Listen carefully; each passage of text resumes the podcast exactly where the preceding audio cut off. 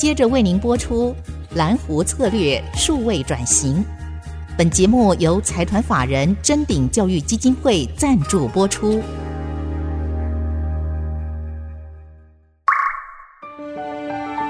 蓝湖策略数位转型，让主持人简真富与您提升决策品质与产业升级，掌握先机。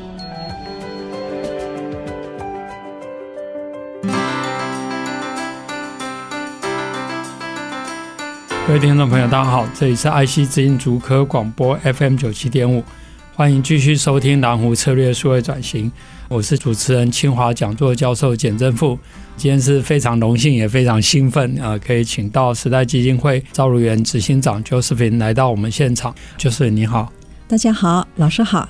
就是时代基金会，它其实是从一九九一年就成立。那当然，它也是台湾一个非常重要的基金会，不管是推动国际的合作，不管是培养人才、创新创业等等，基金会也推动很多的计划，包括 Apple 时代的 School。或是还有这个青年的创业家 YEF、Garage Plus 等等不同的机制，您可不可以先简单的跟大家说明一下整个基金会从当初成立的目的，然后中间的演化的一个过程？OK，呃，谢谢老师给我这个机会啊。基金会呢是由台湾二十个企业共同成立的，我们成立的宗旨很简单，就是希望协助国内产业发展。促进区域经济繁荣，以这个时代为名呢，就是希望呢有这个与时俱进的宏观意识跟自我取喜。嗯、是，那基金会是九一年就成立了嘛，所以已经三十多年了。那三十多年来，我们主要是希望能够深耕创新。以及人才，因为我们觉得创新跟人才是这个社会呢可以注入这个发展活水最重要的一个方式。那我们只做三件事情：第一件事情就是为企业做产研国际合作；嗯嗯、第二件事情是人才培育；第三件事情呢就是扶植新创。我们讲 startup，是是。而且是在九一年那个时间点，其实像我们的这些金元双雄，就是刚成立不久，台湾的园区高科技产业，现在发扬重要产业陆续才开始萌芽。嗯嗯。但那个时间点，呃，包括时代基金会的创办人呃徐小波律师，呃，包括邱世平那时候高中生在那边当实习生开始，然后。就结合了这个台湾的这些企业的领袖啊，包括像台积张忠谋创办人啊，像郑崇华先生，很多林百里先生等等这些的企业家们，其实大家都关心台湾的升级转型，开创另外一个时代。所以中间很大一部分，特别是跟国外知名的大学，比如说 MIT 的合作，然后透过这样的一个过程，其实引进了很多的技术，也改变了很多的想法。您可不可以举一两个例子跟大家说明一下？OK，基金会在一九九一年成立的时候呢，那个时候确实是有二十家的企业，包括您刚才提及的 TSMC、台达集团啊，然后还有很多那时候台湾的比较，我们说是呃原先就已经在的一个行业，比如说永丰余啊，哦是是，比如说东和钢铁啦、大陆工程啦啊、嗯嗯嗯，那金融业方面呢，有国泰、有富邦等等。是。倒是广达那个时候还没有来得及参与哦，是后来才参与。科也还没有来得及参与啊，但是他们后来都陆续参与基金会啊。那你刚才说呃几个例子啊，那我想台湾嘛，就是 ICT 产业是最蓬勃发展的，嗯、所以我们确实在跟麻省理工学院有一些 computing 的合作是非常好的，嗯、是啊。但是我也要说，真正像在传统产业方面呢，啊，我我们所谓的传统产业方面，像 E Ink 啊，是像 RFID 是是。啊。他们做的呢也是非常好，嗯，像呃 E Ink 这个技术，后来就是当然成立 E Ink 这个公司，是，然后又是永丰余集团，是，现在是实际的 owner 嘛，是。那 RFID 这个技术呢，就是现在的永道，是，是。对，那永道也是上市公司了，是是是，所以这个都是特别成功的例子。对，而且当然永丰集团本身从造纸，然后在食品业，在很多产业也有金控等等，啊，其实都做得不错。我之前也非常感谢 Josephine 和时代基金会，让我有机会也这个随团复读，一起到 MIT 去看他们所筛选出来的这些非常优秀呃各个学校的年轻的学生，然后去那边上课，也接受那边的一些更好的一个 expose 哈，就是去让自己。到那个戏谷也好，到波士顿那样的环境，那我我也是非常惊讶。比如说像像您刚刚提到永丰余集团，或者像华新丽华集团等等，他们其实都很认真的参与。是。那当然，永丰余集团他也透过这样从很成功的把这个元泰科技转换成从以前的面板变成电子纸，而且现在变成一个非常好的隐形冠军。他刚刚提到 RFID 等等。那也因为这个过程里面，一开始虽然是以大的企业会员，然后刚刚提到后来陆续加入像广达、联发科等等这些都非常优质的企业，当然现在也继续开放哈，也也欢迎企业来加入这样的平台。可是另外一方面，我刚才也聊到一个，就是后来您又开启了这个 YEF。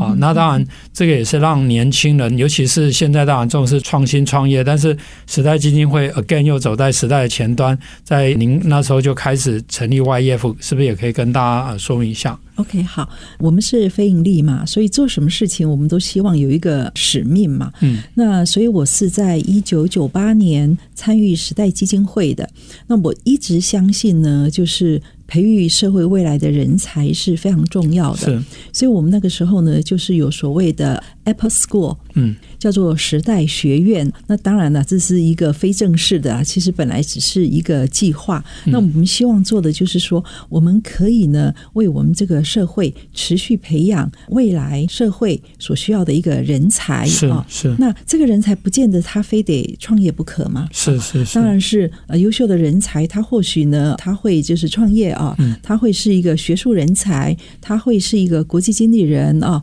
他会是一个呃某方面的专家、艺术家等都有可能。但是我们只是就是说啊，跟学校合作是，比如说哎，清华大学的学生在学校里面，但他到外面去有一个 program 可以让他实做，然后去展展身手，而且从学生时代开始。他就可以开始建立不同的这个 connection，是，然后看到这个世界上面有很多不同的可能性。那所以这就是老师刚才讲的，就是说啊，对啊，你们这个群体里面有好多好有趣、好优秀的人才。是，对。那刚才提到像永道这个 RFID 这个公司，那这个公司的总经理，嗯啊，就是当年我们二零零四年的学员，然后他当年的业师就是永丰余的何益达何先生啊，他就下来当他夜师。啊，所以他们后来就是又一起工作共事，是是，而且非常优秀。那我再接续刚刚的话题啊，就是说，在刚刚提到透过原来时代基金会原本一开始 founding 的这二十家公司，后来又陆续加入了其他的企业，而且他们也。很认真的参与，就像我之前随班复读的感觉。不管是您刚刚举例何一达先生也好，其他啊像华新丽华集团或是其他的台电的主管来参加的时候，他也跟着这些年轻的学生在一起。另外一方面，我们现在都重视这种跨领域的教学实作，可是学校里面有一些各式各样的社团，但是创业是要聊的、要做的，所以有时候在学校里面好像有这样的课程，但是。不容易把它真正落实，因为它需要 engage 很多外面的企业的部分。那我们知道 YEF 在这上面其实有设计了一些比较完整的流程来、嗯、来推动这个事情，是是不是？您也可以稍微举例来说明一下。是，其实这个 school 的 program 有两个，一个就是老师说的 YEF 是想给创业的人，嗯、另外一个呢就是希望将来期许自己为国际经理人的，啊、所以他有这个两个不同的这个 track 啊。那正好，谢谢老师，现在正在招生。那刚才老师讲的，就是说学校教的就很多，然后也有很多的社团啊。可是当学生来我们这个 program 的时候呢，我们当然就是设计了所有的情境，让他来经验，就是 experience。什么叫做我学了，但是我得做？嗯，就说你没有亲身体验，然后亲自去执行，它是非常困难的。是。是那这里面，我们如果以创业的这一个，如果我选的是创业，呃，就 YEF 这个来讲的话，嗯、那你就必须要从找团队开始，嗯嗯、你要验证你的 idea 可不可行，你要去验证市场啊。嗯、那当然，创业就是这样子嘛，常常你就会碰到一个呃难以承受的困扰，那我们就会制造一些乱流给你。是啊，是。比如说，在这个 program 里面，你很可能第一个月你就会被淘汰百分之五十。是 OK，是那你如果不想被淘汰，你就立刻。站起来，在二十四小时之内，我强调要非常的短的时间，就是恢复你那个挫折、跟羞辱、跟不开心的感觉，嗯，立刻投入另外一个 project 或另外一个团队，就让自己活下去，然后往前走下去。是是。当然，这个计划我们有很多的辅导长、夜师啦，陪着你走啦，所以就不会让你觉得摔倒了就是一定是一塌糊涂。没有，就是你原先的 idea 跟你原先做事的方法不 work。是，换一个方式吧，是就就 That's it，不是什么大失败，嗯、是就是不 work 是。是，就是你是讲的轻描淡写了，但是我在旁边看，我觉得这是一个大逃杀的过程。但是它有一个目的，就像个案教学，个案教学就是让你去设身处地，或是去虚拟的感受那样的情况。可是这个情况越真实，其实就把我们的这个未来的年轻创业家准备的越好。那我们先休息一下，等下再回来。好，谢谢老师。谢谢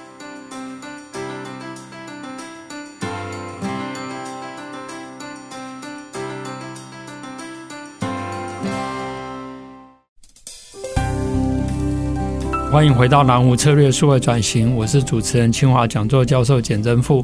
这个节目除了在爱惜之音的官网可以随选随听以外，也同步在各大 Podcast 平台上线。欢迎搜寻南湖策略数位转型，并且按下订阅，才不会错过每一集的节目。那我们今天的节目非常开心能够继续来请教 Josephine，就是你刚刚提到。时代基金会从当初九一年的创立，然后后来跟 MIT 跟国际的名校合作，然后到原来的二十家，到后来逐渐增加的大企业，到培养台湾未来的企业领导人，像透过 YEF、透过时代学院等等，然后接下来你们又开始自己成立了 Garage Plus，然后让这些创业的人不只是只有去受训，他甚至有一个自己的一个据点，有一个平台。并且从这个平台引进国外的人进来，可不可以就这个部分再跟大家说明一下？是，谢谢老师。做这个 Garage Plus 哦，完全都不是我们原先的打算，嗯、我们也也不想做哦。可是你看，有这么多早年从一九九八年开始参与，二零零年初这个开始参与的这个呃，原先是学生，他后来不是学生了。然后有些呢就特别冲动，他去创业了啊。嗯、那为什么我们在二零零八年开始做这个 Garage Plus 呢？因为二零零八年有一个 financial crisis。嗯，如果老师还记得的时候，是不是那个时候就算大企业大家因为存货啊、备料的问题非常紧张嘛啊？那更何况这一些一下子下去创业的这一些呃年轻人是那很可怕的啊。但是很幸运的就是那个时候我们也有一个早年的学生。那这早年的这两位学生呢，一个是二零零三年，一个是二零零四年，这两个学生是很厉害的工程师.然后都是 computing background 的，他们就参加了当年 Android Android 第一次 launch 嘛，然后就说来办一个全世界的竞赛。是，那这两位学生他们呢就赢得了全球的 Top Fifty。OK，那他们赢这个的时候呢是。课余时间了，就在我的办公室里面呢，在那边写写写啊，就站在那里写，跟我一起挤在一个空间啊。赢了以后，他们就回到基金会，说他们要捐一半的钱给基金会。哦，对，既然捐一半的钱给基金会，我们就用这一半的钱呢去做最紧急的事情，是就是那些已经创业的人怎么办？我们要请专家呀，我们要替他们做很多的事情，所以那一笔钱先服务他们。是。没有想到呢，就这样子一个小小的开始，我们就是礼拜六、礼拜天在各个 coffee shop 啦，或是别人的办公室流浪，这样子的一个持续了好几年，就越聚越多人。然后后来呢，是那个嘉兴是嘉兴造福文化基金会，他们就说：“哎，你们这样子老是在外面也也不像话。”所以他们就提供了空间。了解。那他们一旦提供空间呢，基金会背后的所有的企业都说：“哎，也算我们一份。”是是是。所以就整个基金会呢，就是有一个很好的空间，嗯嗯、然后有很好的企业支持，是。然后我们就开始了 Garage Plus。了解。Okay, 那也因为这样子的一个背景，所以呢，Garage Plus 的任务呢，可能跟其他的育成中心不太一样。嗯嗯。我认为。我们呢，还是要背上为台湾的产业服务，所以我们的方式是透过这个创新，为社会创造更美好的生活为愿景。是我们就是专注在培养比较是这种有益社会的，或是科技型的创业，嗯嗯、而且我们坚持基金会所有的这些服务都要回馈到产业界，所以我们是领股权的。是是，确实时代基金会做了很多。引领时代，然后又非盈利，然后又能够再把这个机制做得好，甚至我觉得超越了很多产官学员所能够做的事情。当然，它有它非常特殊、unique 的一个发想。然后有得到这些企业领袖的支持，那当然我相信也是因为时代基金会本身在非常有限的人力以内把它做好。尤其刚刚提到那个 Garage Plus 的发展的过程，其实真的是比 Garage 还小的地方 啊，是这个开始啊。但因为 Josephine 提到他办公室，听众朋友不晓得以为很大，其实很小的一个地方，然后可以挤在那边。那我觉得这也是一个善的循环，有点像还愿一样。本来是接受到服务的这两两位学长，然后他把他的奖金回馈，然后又因为这样子去帮助到更多的人。那也非常感谢呃这个嘉兴水泥集团嘛，哈，成立他们透过他们的一个空间，我觉得这个是蛮重要。因为台湾其实一方面面临少子化，其实很多空间资源有时候是多余，啊，或者是说可以 share 出来。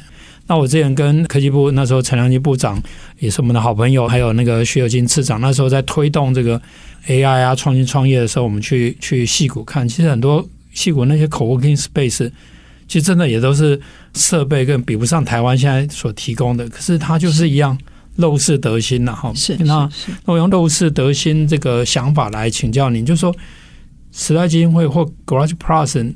你们用了什么样的方式，让他在一个很普通的环境，或者这些办公室的边边角角都能够开创出这么多好的公司出来，或者培养出这么多好的创业家出来？谢谢老师哦。其实嘉兴的那个办公室空间呢，它是在中山北路二段，嗯，然后那个地点特别好。因为它离这个捷运非常近啊，然后背后又有市场啊，又是很多的这个文创的公司啊啊，或者是一些非常有趣的各式各样的商店在那附近嘛，所以它的那个房租呢是特别抢手。是，所以可能都不相信，大家以为只有在纽约啊，要租房租是大家呃要来一起竞标的。嘉兴的那一栋大楼是中山北路第一栋大楼，是个老大楼。嗯，可是你如果要住进去的话，也是很抢手的。是，所以我特别感谢他们还愿意哦把空间就是捐出来让我们使用。是。啊，那这个空间的使用，开始我们拿到的时候，当然是战战兢兢了啊。嗯、但是真的是很幸运啊。嗯嗯、我们想要服务新创，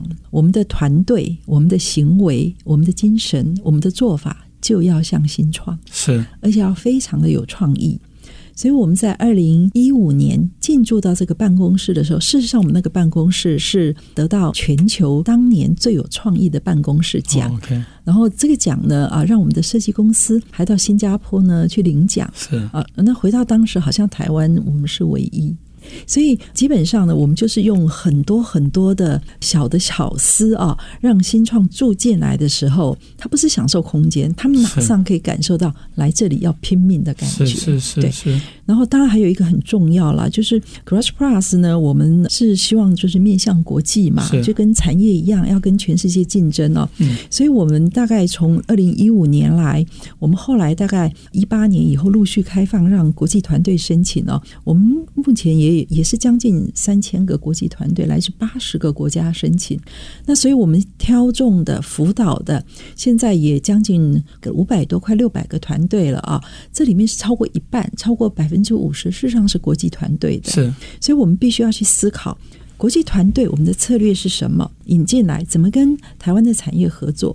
那我们出去，我们要怎么出去？而且所有的团队，如果是台湾的团队，我们要分不同的阶段，来辅导，嗯、因为有些是非常新的，比如说它就是一个非常早期，它就是叫做 incubator，是是。是那还有的就是你要加速他成长了，那是 accelerate，是那是完全不一样的。是，所以我们面对团队的时候呢，是面对不同的阶段。是，但是重点是回馈来。为什么是这个团队？嗯、所以回到刚才讲，他是不是由于这个社会？是他是不是呢？可以跟产业做更好的结合？我觉得这都是我们在思考我们可以提供什么服务的时候很重要的。而且你刚刚提到，就是说这个团队里面有一半是来自于国外，那当然国外会选择。台湾一定是受到时代基金会这样的一个机制的一个吸引，是啊，因为就像您讲的，这个人才是社会活力的根本，而且透过时代基金会，不是只有协助台湾本地的人才，还把世界各国年轻的有创意创业家精神的人才也引进到台湾。但是我也了解，你们做了很多事情去帮他们媒合。台湾的这些企业，因为这样也带动台湾的升级转型。当然，这也是我们这个蓝湖策略数位转型节目的一个目的。是，是，可不可以就这个部分稍微跟大家说明一下？因为这样的话，也许。听众朋友里面也有一些人有兴趣，或者有些主科的企业啊，或科学园区的企业，他想要透过这个机制来跟 Garage Plus 的一些新创团队合作的话，可以怎么来进行？是我们正好十二月六号，我们会有一个年度的 Open House。是是，OK。我们基本上呢，每一年大概有四五百个国际团队来申请。那这四五百个团队，它会分成两次，一次是春季。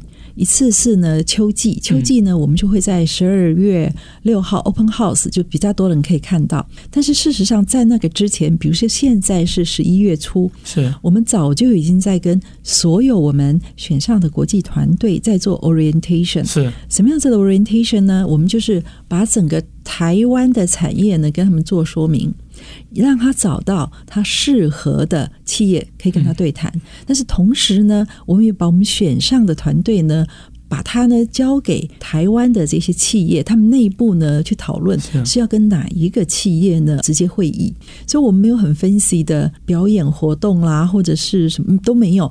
我们就是关起门来，然后好好的把技术，好好的把所有的东西说清楚。它这样是会议。那只是我们为这个会议，我们会做一两个月的准备，所以很辛苦。但是哈，我觉得我们台湾的企业啊，我们是后面有二十个企业一起帮我们选嘛，他们眼光很好啊。为什么呢？因为坦白讲，刚刚新加坡结束的这个 Switch 是新加坡的这个全世界科技新创的一个大活动，还有展览。那 Switch 当然他们就有 Demo Competition 啊啊，前三名有两个就是我们的国际团队是。对，那今年台湾的 Computex 啊，双手奖也是呢，呃，Garage Plus 的团队。那这些团队跟台湾都有做到生意，是、啊、也或许拿到投资的。是是，哇，这个太好了，而且真的是带动整个台湾产业升级转型非常重要的力量。那我们这个礼拜节目就先到这个地方，下个礼拜一定继续要来收听 Josephine 更多的分享。谢谢，谢谢，谢谢老师，谢谢各位。本节目由财团法人臻鼎教育基金会赞助播出，启动数位领航，臻鼎教育基金会与您一起终身学习。